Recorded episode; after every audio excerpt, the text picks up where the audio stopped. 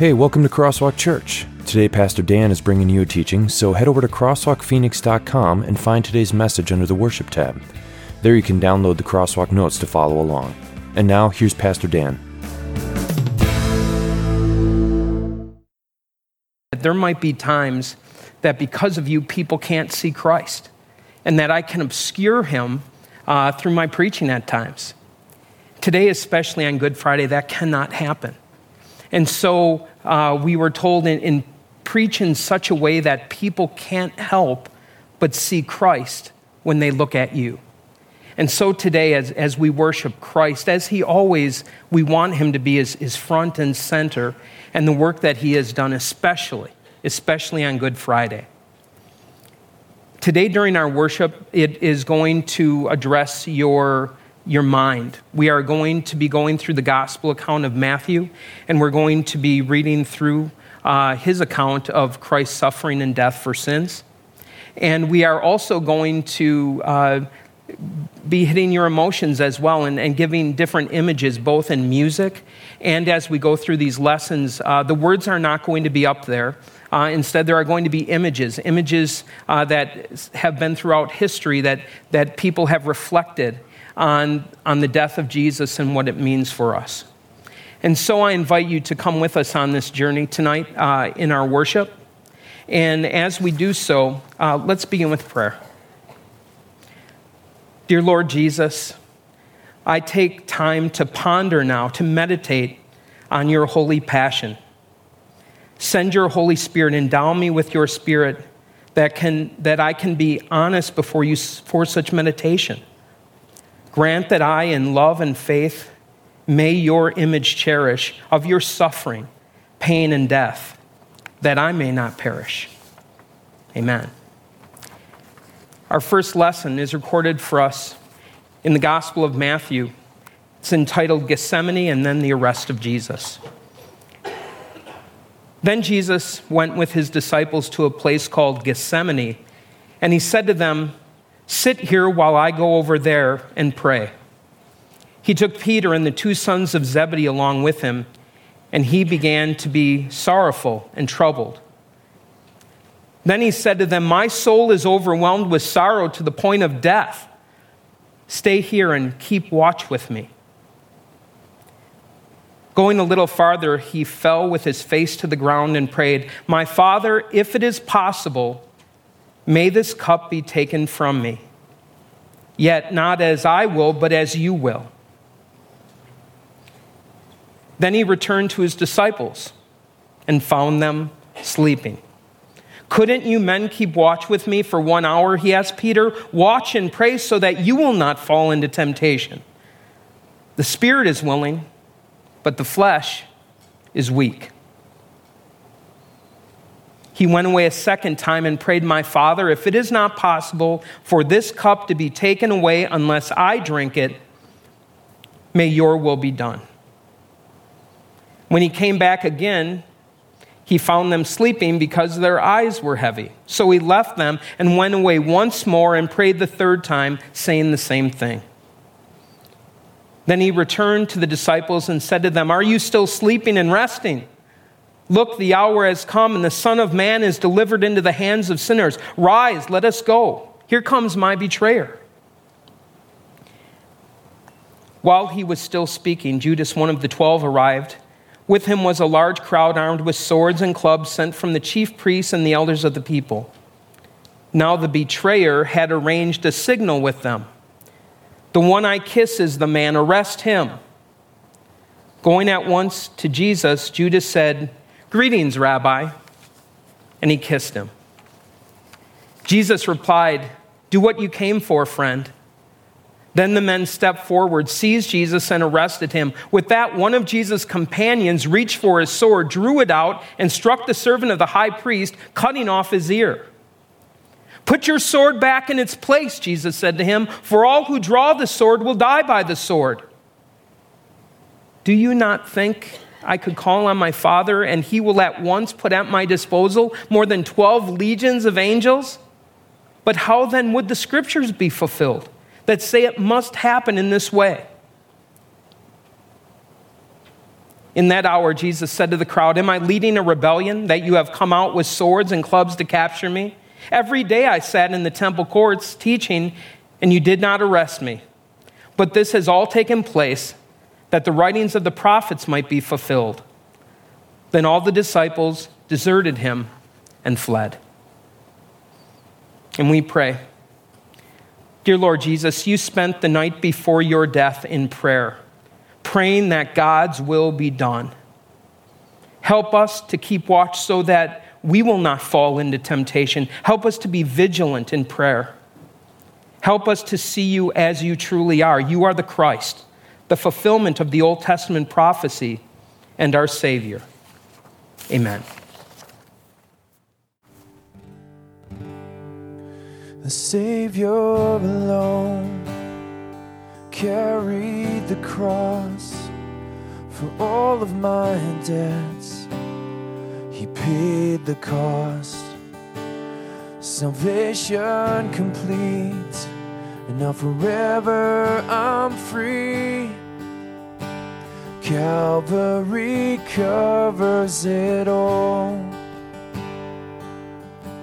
Calvary covers it all. And my sin and shame don't count anymore. All praise to the one who has ransomed my soul. Calvary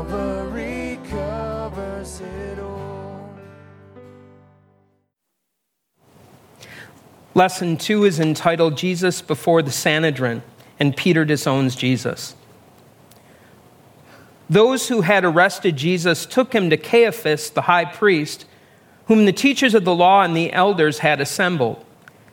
But Peter followed him at a distance right up to the courtyard of the high priest.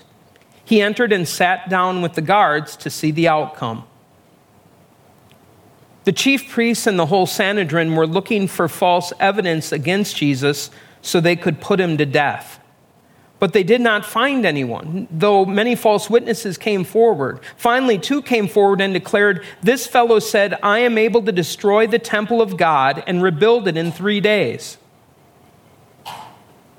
Then the high priest stood up and said to Jesus, Are you not going to answer? What is this testimony that these men are bringing against you? But Jesus remained silent. The high priest said to him, I charge you under oath by the living God. Tell us if you are the Messiah, the Son of God. You have said so, Jesus replied. But I say to all of you, from now on, you will see the Son of Man sitting at the right hand of the Mighty One and coming on the clouds of heaven. Then the high priest tore his clothes and said, He has spoken blasphemy. Why do we need any more witnesses? Look, now you have heard the blasphemy. What do you think? He is worthy of death, they answered. then they spit in his face and struck him with their fists. Others slapped and said, Prophesy to us, Messiah. Who hit you? Now, Peter was sitting out in the courtyard, and a servant girl came to him. You also were with Jesus of Galilee, she said. But he denied it before them all. I don't know what you're talking about, he said. Then he went out to the gateway, where another servant girl saw him and said to the people there, This fellow was with Jesus of Nazareth. He denied it again with an oath I don't know the man. After a little while, those standing there went up to Peter and said, Surely you are one of them. Your accent gives you away. Then he began to call down curses and he swore to them, I don't know the man. Immediately a rooster crowed. Then Peter remembered the word Jesus had spoken Before the rooster crows, you will disown me three times. And he went outside and wept bitterly. Early in the morning, all the chief priests and the elders of the people made their plans how to have Jesus executed. So they bound him, led him away, and handed him over to Pilate, the governor. And we pray Dear Jesus, you are no stranger to betrayal, denial, and injustice. We confess the times we have denied you because of a different relationship, or, or our relationship with you is not convenient, or we feel that it harms us in some way. Thank you, Lord, for your continued faithfulness to the Father and to us. Amen.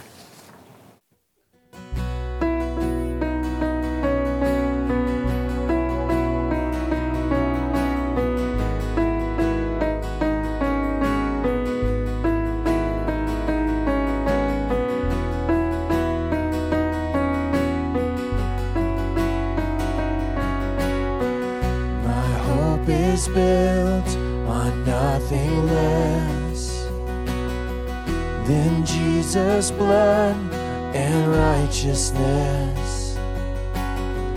I dare not trust the sweetest frame, but wholly trust in Jesus' name.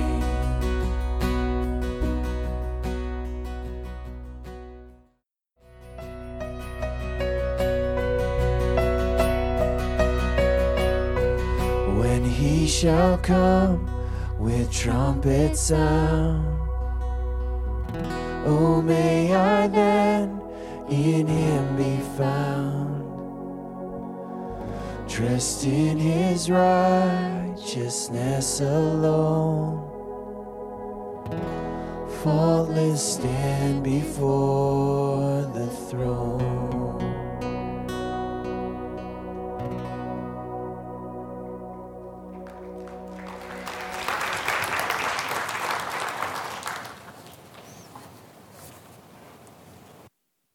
Lesson three is entitled Jesus Before Pilate.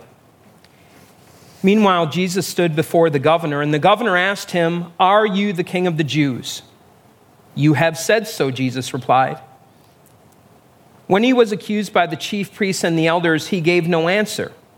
Then Pilate asked him, Don't you hear the testimony they are bringing against you? But Jesus made no reply, not even to a single charge, to the great amazement of the governor. Now, it was the governor's custom at the festival to release a prisoner chosen by the crowd. At that time, they had a well known prisoner whose name was Barabbas. So when the crowd had gathered, Pilate asked them, Which one do you want me to release to you, Barabbas or Jesus, who is called the Messiah? For he knew it was out of self interest that they had handed Jesus over to him. While Pilate was sitting on the judge's seat, his wife sent him this message Don't have anything to do with that innocent man, for I have suffered a great deal today in a dream because of him. But the chief priests and the elders persuaded the crowd to ask for Barabbas and to have Jesus executed. Which of the two do you want me to release to you? asked the governor. Barabbas, they answered. What shall I do then with Jesus, who is called the Messiah? Pilate asked. They all answered, Crucify him. Why? What crime has he committed? asked Pilate. But they shouted all the louder, Crucify him! When Pilate saw that he was getting nowhere, but that instead an uproar was starting, he took water and washed his hands in front of the crowd. I am innocent of this man's blood, he said. It is your responsibility. All the people answered, His blood is on us and on our children. Then he released Barabbas to them but he had Jesus flogged and handed him over to be crucified. Then the governor's soldiers took Jesus into the praetorium and gathered the whole company of soldiers around him. They stripped him and put a scarlet robe on him, and then twisted together a crown of thorns and set it on his head. They put a staff in his right hand then they knelt in front of him and mocked him. Hail, King of the Jews, they said. They spit on him and took the staff and struck him on the head again and again. After they had mocked him, they took off the robe and put his own clothes on him. Then they led him away to crucify him. This is the word of the Lord, and we pray. Oh, dearest Jesus, what law have you broken that such a sharp sentence should on you be spoken? Of what great crime have you to make confession? What dark transgression? Why do all these sorrows come? Why are you in anguish? It is for my sins, Lord, that you must languish. Yes, Lord, all the wrath and woe you inherit, all this pain is what I merit. Lord, let your holy, innocent blood be on us. We know that it alone washes away the stain of sin. Amen. At this time, I ask you, some of you uh, were given a nail when you came in, uh, others of you do not have one. And so, what I'd like you to do right now, there's uh, individuals with some of those nails. If you would bring those nails down, if you need one, just raise your hand.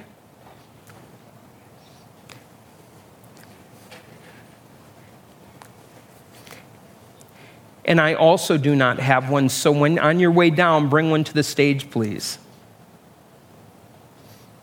Okay, while this is going on, this, this, this nail is going to be an exercise that, that we're asking everyone here to take part in tonight. And it's going to have a, a number of different things. Thanks, Phil.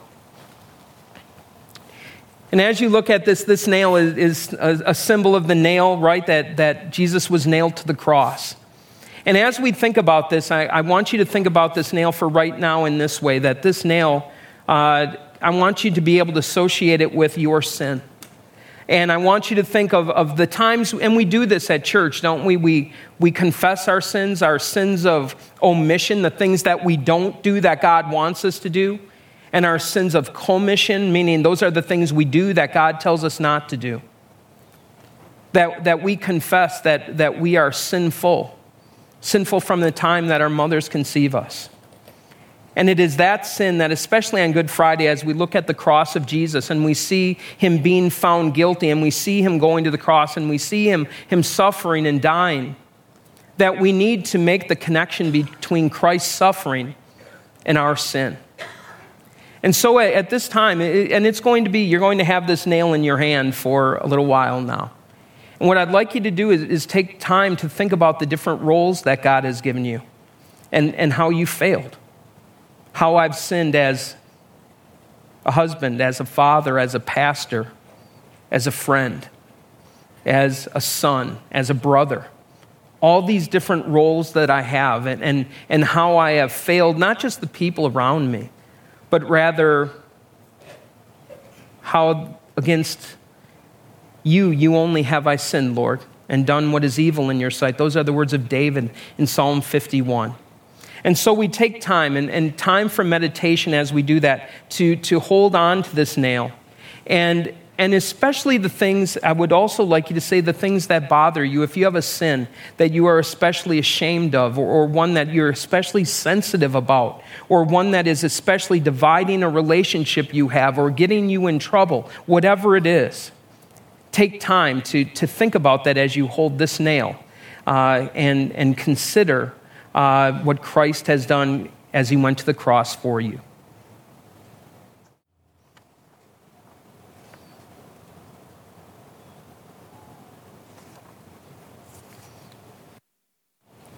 Lesson four is entitled The Crucifixion of Jesus.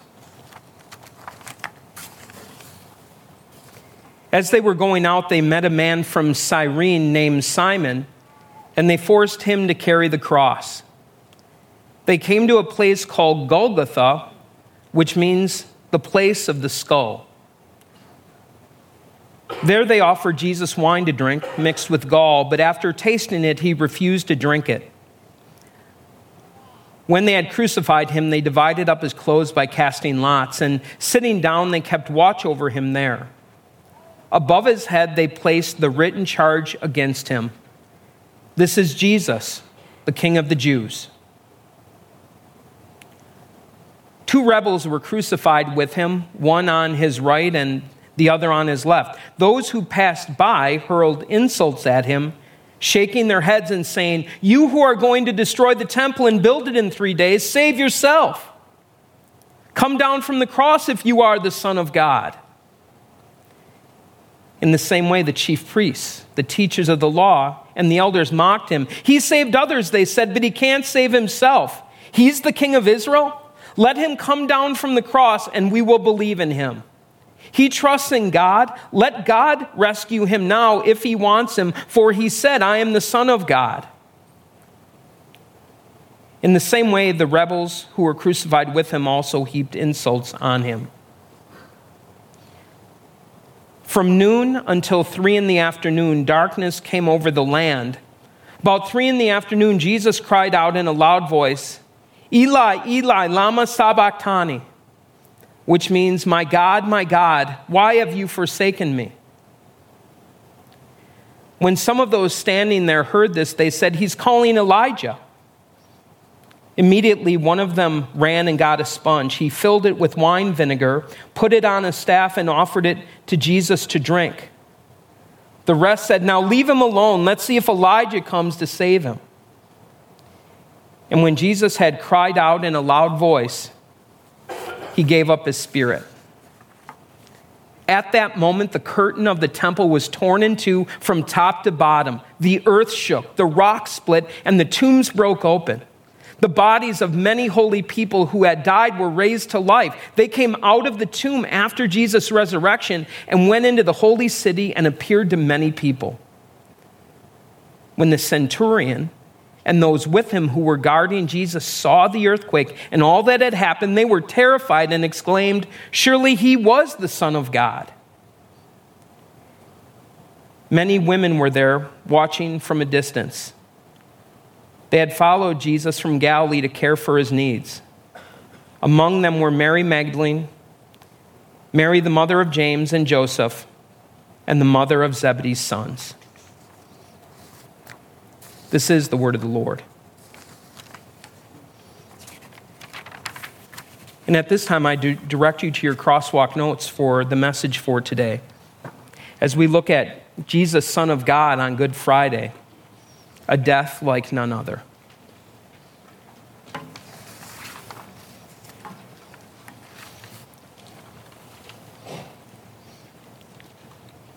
The reading on which this message is based is recorded in John chapter 19, the death of Jesus. Later, knowing that everything had now been finished, and so that scripture would be fulfilled, Jesus said, I am thirsty. A jar of wine vinegar was there, so they soaked a sponge in it, put the sponge on a stalk of the hyssop plant, and lifted it to Jesus' lips. When he had received the drink, Jesus said, It is finished. With that, he bowed his head and gave up his spirit. Today, we are going to see Jesus had a death like none other. Before we look at the death of Jesus, I think we need to understand, as we look at a death that was like none other. We need to look at a death that was like many others. And in that way, Jesus had a death that was very similar, was the same as many people who had come before him and many who would come after him. And that was a death by crucifixion. If you go in and do some research uh, about the crucifixion, crucifixion is a historical method of capital punishment in which the victim is tied or nailed to a large wooden beam and left to hang for several days until eventual death from exhaustion and asphyxiation takes place. It is principally known from classical antiquity, but remains in occasional use in some countries. And as these soldiers would have performed crucifixions, carried them out, uh, I, I am sure that by watching many of them, each individual crucifixion was a little bit different, but each crucifixion was very much the same. And the death was very similar. Some recorded things about uh, a, a crucifixion and those who watched it. Hanging from the arms for any considerable length of time is painful. And so, as you're thinking about that, think about that, that someone, obviously their arms are out, but even if your arms were, were over your head and you were hanging by a rope from your arms, how, how painful that would be. Once the muscles give out, it is excruciating because the shoulders separate from the sockets and the overall arm can lengthen by inches. Most people would try to support themselves by putting pressure on their feet, which were nailed to the cross. But even then, they, they would nail them in such a way that their, their, their legs would be at 45 degree angles. And so, what I want you to do when you get home tonight is I want you to, I want you to see how long you can do this watching TV. Until finally you need to stand up and your, your hamstrings start bothering you and, and you can't hold your arms. I'm guessing it will be within a minute or two. For some of you hardcore people, maybe five minutes, 10 minutes, maybe a half hour. But call me during hour three. And, and then imagine what it was like for them as they are hanging there. And, and these soldiers, as they watched the individuals go through this, would know that they were getting closer and closer to death. Breaking their legs was horrible, but on the other hand, allowing them to support themselves simply prolonged their suffering. That is the death that Jesus had. That is a death like many other. And I, think one of the things that, that I want to make a point of tonight is this. And, and, and one of the, the things that, that I would say, having watched The Passion of the Christ, and maybe you've seen it too, it's a very troubling movie. And, and it is a very physically gory movie. But I would argue that The Passion of the Christ doesn't necessarily capture the main part of Jesus' suffering. Because the main part of Jesus' suffering as he went through a crucifixion, many people went through that type of suffering. But Jesus went through a different type of suffering on the cross, and that was a spiritual suffering. The suffering as he was separated from God, as he yelled, My God, my God, why have you forsaken me? And that is what makes Jesus a death like none other because Jesus is the Son of God. Jesus is the Lamb of God. Jesus is the one who came to suffer in our place. Jesus is our Savior. And so his death is like none other. And we're going to look at a few verses that point this out. 1 Peter uh, 3, verse 18. For Christ also suffered once for sins, the righteous for the unrighteous, to bring you to God that's a death unlike any other. And why in the blank you can write, it was a death of the righteous for the unrighteous. It was a death of the righteous for the unrighteous. Why is that different than every other death? Because every other death that had ever taken place was a death of the unrighteous for the unrighteous.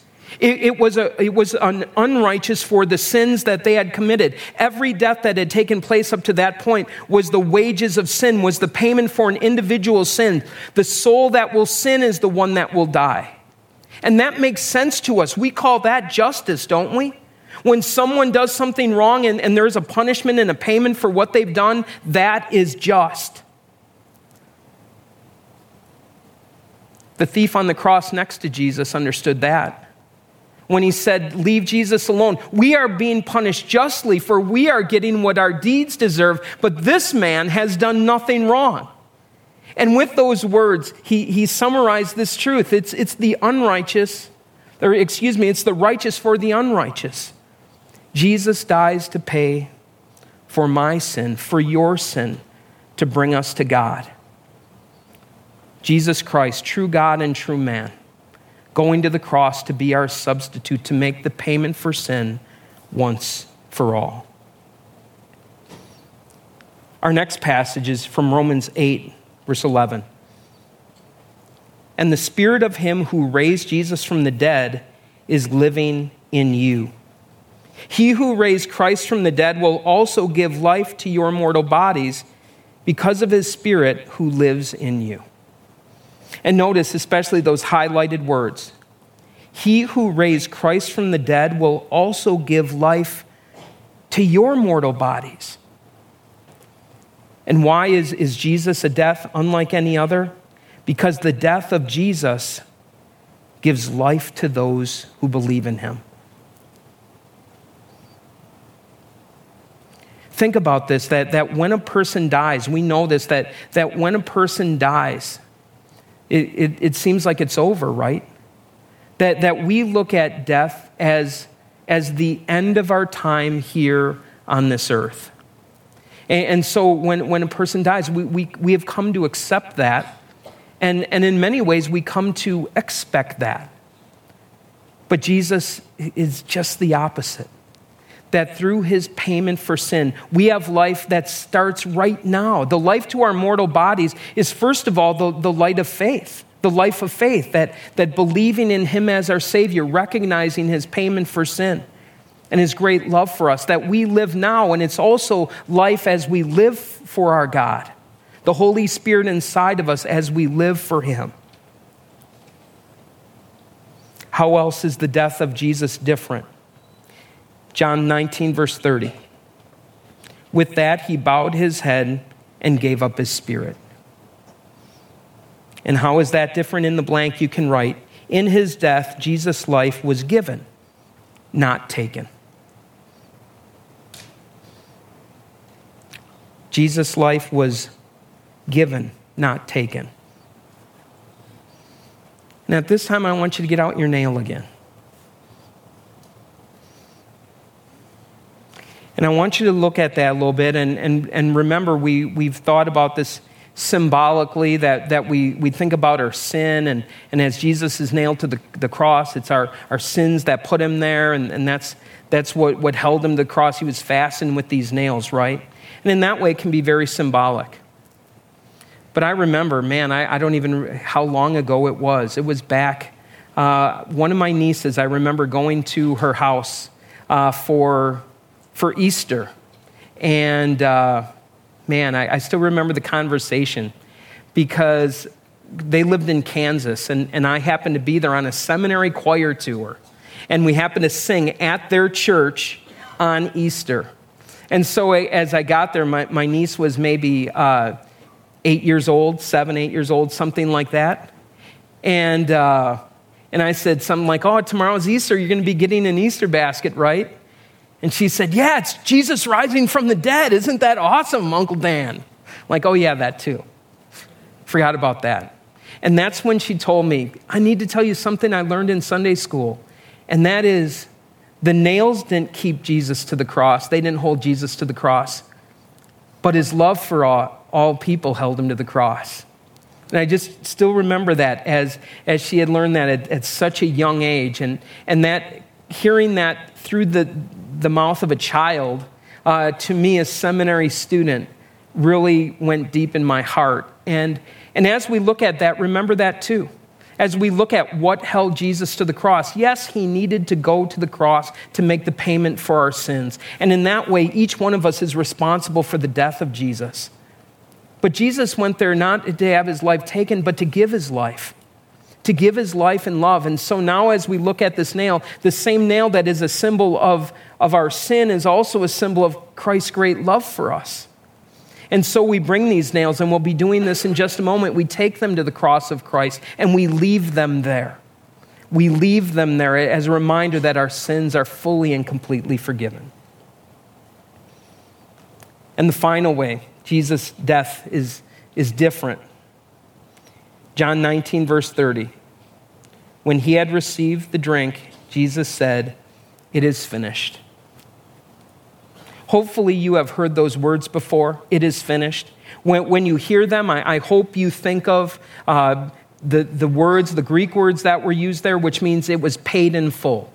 So, so some of Jesus' last words it is paid in full. And what he's talking about is our debt of sin, the debt of all people, for all sin, for all the world. That at the cross, Jesus said, It is paid in full. You are forgiven. You are forgiven. Every individual in this room, I am forgiven. Jesus has won this forgiveness for us. In the blank, you can write, Jesus' death was not the end, but the beginning. Jesus' end was not the end, but the beginning. As we leave here and talk about death, maybe I'll end with just reminding you of what death is. Physical death. What is physical death? It is simply the separation of body and soul. And, and so, as we look at that and, and we understand that, that one day that is going to take place, that is going to be a day when you are given a huge gift. And that is when your soul leaves your sinful body. And, and maybe it will come sooner or maybe it will come later. Maybe you will be left in, in a bed someday saying, Lord, come quickly. Lord, do me a huge favor. Take me home. Take me away from this world. Maybe for you or someone you love, you might feel like it's too soon. That you'll be like, Lord, not, not yet. Lord, I, I don't want this to end. But the reality of it is, is as we look at that, that, that soul and body separating, we remember that at the last day, soul and body will be brought back together, and it's called the resurrection. Except we will be without sin and without pain and without all the hurts of this sinful world. So that's, that's physical death, but then there's spiritual life and death. Spiritual death is separation from God. That is what Jesus experienced on the cross. That was the pain that Jesus endured for us. When he said, My God, my God, why have you forsaken me? He was experiencing hell on earth, the separation from God. How this is possible, I don't know, that the Son of God could be separated from God the Father and endure that hell for us. But as we look at that separation, it, that eternal death is, is separation from God, that that is something that none of us ever needs to go through ever again, that that death, spiritual death, is something we don't need to face because we'll never be separated from God. That death does not separate us. Even though our body and soul separate, that our relationship with God through this world, when He is with us, giving us life, continues not only through this life, but through the next. Death does not affect it in any way. And that is why we can call a day like today Good Friday. Maybe Black Friday, but we call it Good Friday because in Good Friday we see a death that is like none other. The death of Jesus Christ, true God and true man, Jesus, the Son of God, who has taken away our sins for an eternity. Let's pray. Dear Lord God, we thank you that you are an individual like none other. You are the Son of God. As I already said, true God and true man, Lord unlike any other, and so your entire life, your death, your resurrection, your triumph, all of that, Lord, is like none other. And, and in it, we see our great need for you. Help us now on, on Good Friday uh, to be somber because of our sin and understand our, the, the role we had in bringing you to the cross. But Lord, help us also to, to see you as the victorious Savior who took all of those sins and paid for them in full. And Lord, we thank you for that in Jesus' name. Amen.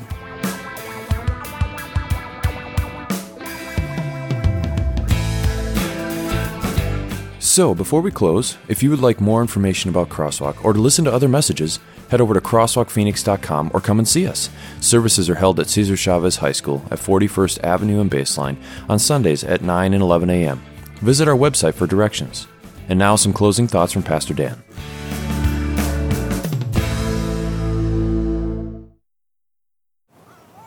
Our final reading is the burial of Jesus. As evening approached, there came a rich man from Arimathea named Joseph, who had himself become a disciple of Jesus. Going to Pilate, he asked for Jesus' body, and Pilate ordered that it be given to him. Joseph took the body, wrapped it in a clean linen cloth, and placed it in his own new tomb that he had cut out of the rock. He rolled a big stone in front of the entrance of the tomb and went away. Mary Magdalene and the other Mary were sitting opposite the tomb. The next day, the one after preparation day, the chief priests and Pharisees went to Pilate. Sir, they said, remember that while he was still alive, the deceiver said, After three days I will rise again. So give the order for the tomb to be made secure until the third day. Otherwise, his disciples may come and steal the body and tell the people that he has been raised from the dead. This last deception would be worse than the first. Take a guard, Pilate answered. Go make the tomb as secure as you know how. So they went and made the tomb secure by putting a seal on the stone and posting the guard. This is the word of the Lord.